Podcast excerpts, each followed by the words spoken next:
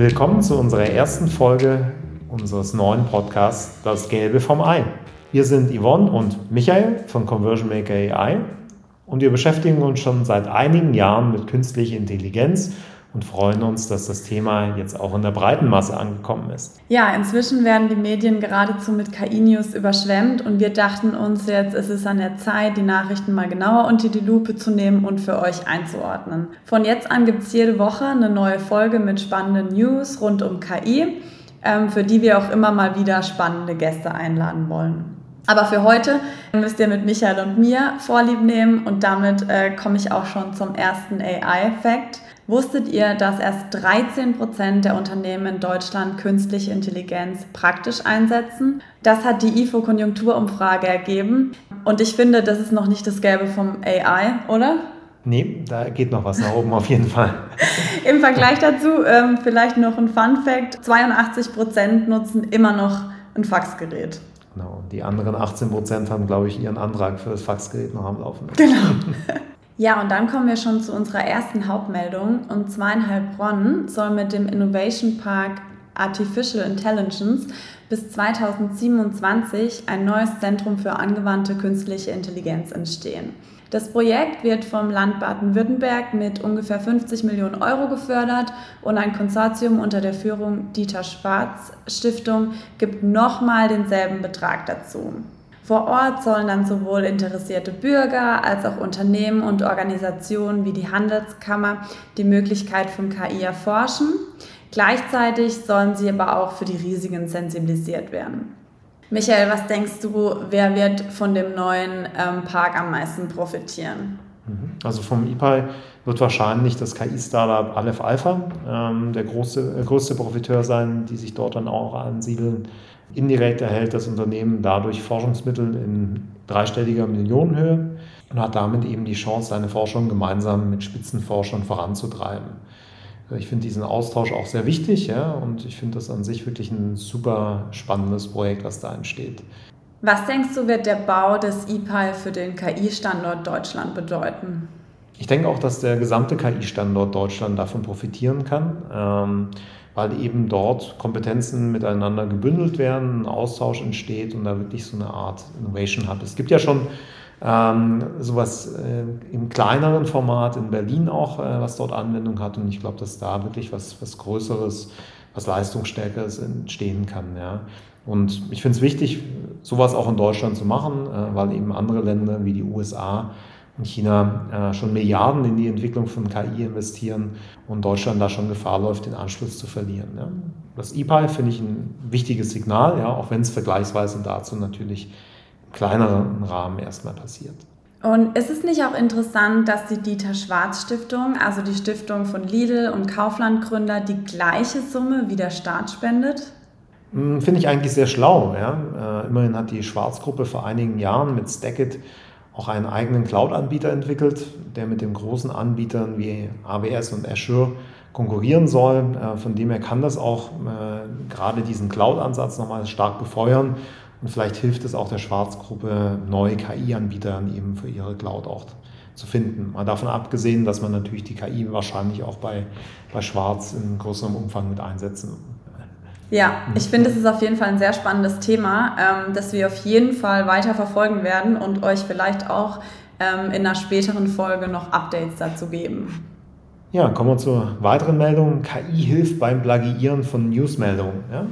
Ähm, was wir diese Woche gelesen haben, ist, dass äh, eine Analyse von NewsGuard Dutzende Webseiten aufgedeckt hat, die ganz offensichtlich mit Hilfe von KI von Nachrichtenseiten wie der Süddeutschen Zeitung oder der New York Times abschreiben und zwar ohne dabei die Quelle anzugeben. Einige davon scheinen vollständig automatisiert zu funktionieren, also ohne jegliche redaktionelle Prüfung wandert es dann einfach auf andere Seiten mit drauf, ohne Quellennennung. Ähm, Yvonne, eigentlich kommt künstliche Intelligenz ja bereits überall in unserem Alltag zum Einsatz. Trotzdem fürchten sich noch immer viele vor negativen Auswirkungen. Was denkst du, was Meldungen wie diese beiden Menschen auslösen? Ja, es ist ja so, viele Deutsche stehen immer noch ein bisschen skeptisch gegenüber der KI da. Ähm, und ich glaube, dass die Ergebnisse der Analyse wirklich die Ängste vielleicht noch befeuern könnten. Ähm, und gerade KI-Tools wie ChatGPT könnten den Vertrauensverlust gegenüber den, ähm, können generell einen Vertrauensverlust gegenüber den Medien bewirken. Es ist einfach so, dass vor allem ähm, die Verbreitung von Fake News ähm, befürchtet wird. Ähm, und laut einer Umfrage von Statista und YouGov sagen 29 Prozent der Menschen in Deutschland, dass sie eine Verzerrung von Fakten befürchten. Sollten KI-Tools im redaktionellen Kontext häufiger zum Einsatz kommen, ähm, das heißt, ich glaube, die Befürchtung, dass durch KI Fake News verbreitet werden und immer mehr verbreitet werden, könnten zunehmen. Jetzt könnte man sich natürlich überlegen, wie potenzielle Lösungen aussehen können, um die Qualität und Glaubwürdigkeit von journalistischen Inhalten aufrechtzuerhalten. Wie stehst du zur Kennzeichnungspflicht, Michael?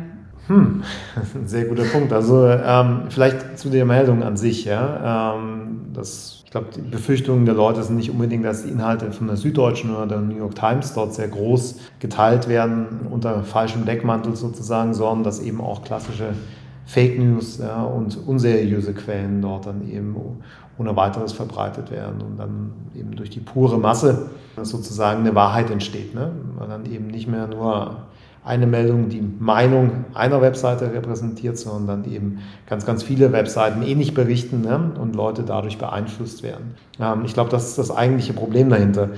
Ich glaube nicht, dass man solchen Machenschaften unbedingt mit einer Kennzeichnungspflicht entgegenkommt, weil da stecken ja auch immer ja, nicht unbedingt die staatlichen Organisationen oder seriöse Organisationen dahinter, die sowas machen, sondern Leute ja durchaus mit einer gewissen Agenda, die sich, glaube ich, nicht groß darum scheren, ob jetzt eine Kennzeichnungspflicht besteht oder nicht. Ja. Von dem her, ich glaube, für das Problem ist das nicht die Antwort. Ja. Denke ich auch. Und vor allem finde ich bei Kennzeichnungspflicht auch immer schwierig, wo fängt es an und wo hört es auf. Muss es schon gekennzeichnet werden, wenn vielleicht nur die Idee ähm, von der KI stammt oder wenn die KI einfach nur Stichwörter ausformuliert? Ähm, oder ist es dann erst, wenn im Prinzip die KI alles schreibt? Und wie du schon gesagt hast, ich glaube, zu dem Thema wäre das auch nicht eine Lösung. Ja, wie seht ihr es? Schreibt es uns gerne in die Kommentare. Äh, wir freuen uns natürlich auch über eure Meinungen dazu. Ja, und dann ähm, gab es diese Woche auch noch Neues aus dem Hause OpenAI und zwar eine neue Version von ChatGPT, richtet sich jetzt speziell ähm, an große Unternehmen. Und das Ziel von ChatGPT Enterprise ist es, eine äh, noch breitere Nutzung ähm, am Arbeitsalltag zu ermöglichen. Wir nutzen ja bei Conversion Maker schon länger ähm, verschiedene GPT-Modelle, um Produkttexte zu erstellen. Was denkst du, bedeutet die neue Version für andere Unternehmen? Also die Enterprise-Version sieht wirklich sehr spannend aus. Also man kann dort die GPT-4-Modelle mit bis zu 32.000 Token äh, nutzen. Also für alle, die da jetzt noch keine Erfahrung haben, Token ist quasi das, was aus Kombination Input und Output sozusagen rauskommen kann. Das bedeutet, bei 32.000 Token kann ich eben sehr, sehr viel Kontext mitgeben, ja, äh, um noch bessere Ergebnisse für das Unternehmen zu erzeugen. Und so eine Faustformel ist, dass ich etwa so Pi mal Daumen drei Token pro Wort brauche. Ja? Das heißt, ich kann um die 10.000 Wörter an Kontext mitgeben. Das ist schon relativ viel. Ja? Gut, stimmt nicht ganz, weil ich will ja auch einen Output haben. Ja? Aber ihr seht, äh, man kann eben sehr, sehr viele Infos mitgeben und die ja nutzen für unternehmensinterne Anwendungszwecke. Ähm, ist schon mal ein sehr, sehr großer Sprung nach vorne. Ich glaube, spannender wird es noch, wenn die äh, GPT-4-Modelle dann auch Feintuning möglich sind. Das soll laut Aussagen von OpenAI im, im Herbst, äh, Winter jetzt dieses Jahr möglich werden. Dann habe ich natürlich noch viel mehr Anwendungszwecke für Unternehmen. Aber ich glaube, dieses Modell ist sehr spannend, ist sehr hochperformant äh, und kann eben, wie gesagt, was ich am bedeutendsten finde, diese 32 Token dann auch mit verarbeiten. Zum Pricing wissen wir nichts. Es läuft nur auf Anfrage bei OpenAI. Wenn ihr eine gewisse Größe habt und Anwendungszwecke, würde ich euch aber schon empfehlen, sich das mal anzuschauen. Das kann ganz spannend sein, um eigene Analysen dort zu fahren, zum Beispiel mit eigenen Daten, sofern es eben mit diesen Token ausreicht. Ne? Ansonsten, wie gesagt, Feintuning-Modelle, GPT-4 angekündigt für Ende des Jahres. Und ich glaube, für kleine und mittlere Unternehmen möchten sie auch noch ein Modell entwickeln. Also jetzt gibt es nur ChatGPT Enterprise. Ähm, kann aber sein, dass sich da auch noch was für kleine und mittlere Unternehmen tut.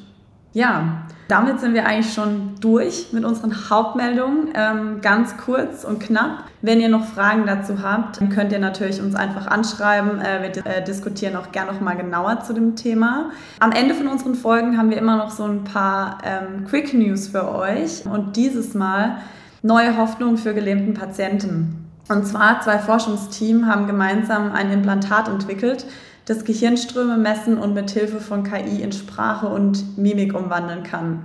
Und beides wird mit Hilfe eines digitalen Avatars dargestellt. Und das könnte eben für gelähmte Menschen schon bald die Chance bieten, auf völlig neue Weise äh, mit ihren, also mit anderen Menschen zu kommunizieren. Ja, finde ich ein ganz tolles Beispiel, wie KI das Leben der Menschen erleichtern kann. Also in dem konkreten Fall, glaube ich, hat die Frau 18 Jahre lang nicht mit ihrem Ehemann gesprochen. Ja. Ähm, da gab es, glaube ich, einiges an, an offenen Themen und Redebedarf noch, dass die KI jetzt wirklich in Texte noch übersetzt. Also ganz tolles Thema. Ich war sehr gerührt, als ich äh, die Videos dazu gesehen habe. Also schaut es euch gerne mal im Netz an. Ist wirklich eine tolle Meldung. Ja, ja wir setzen auf jeden Fall ähm, den Link dazu in die Show Notes.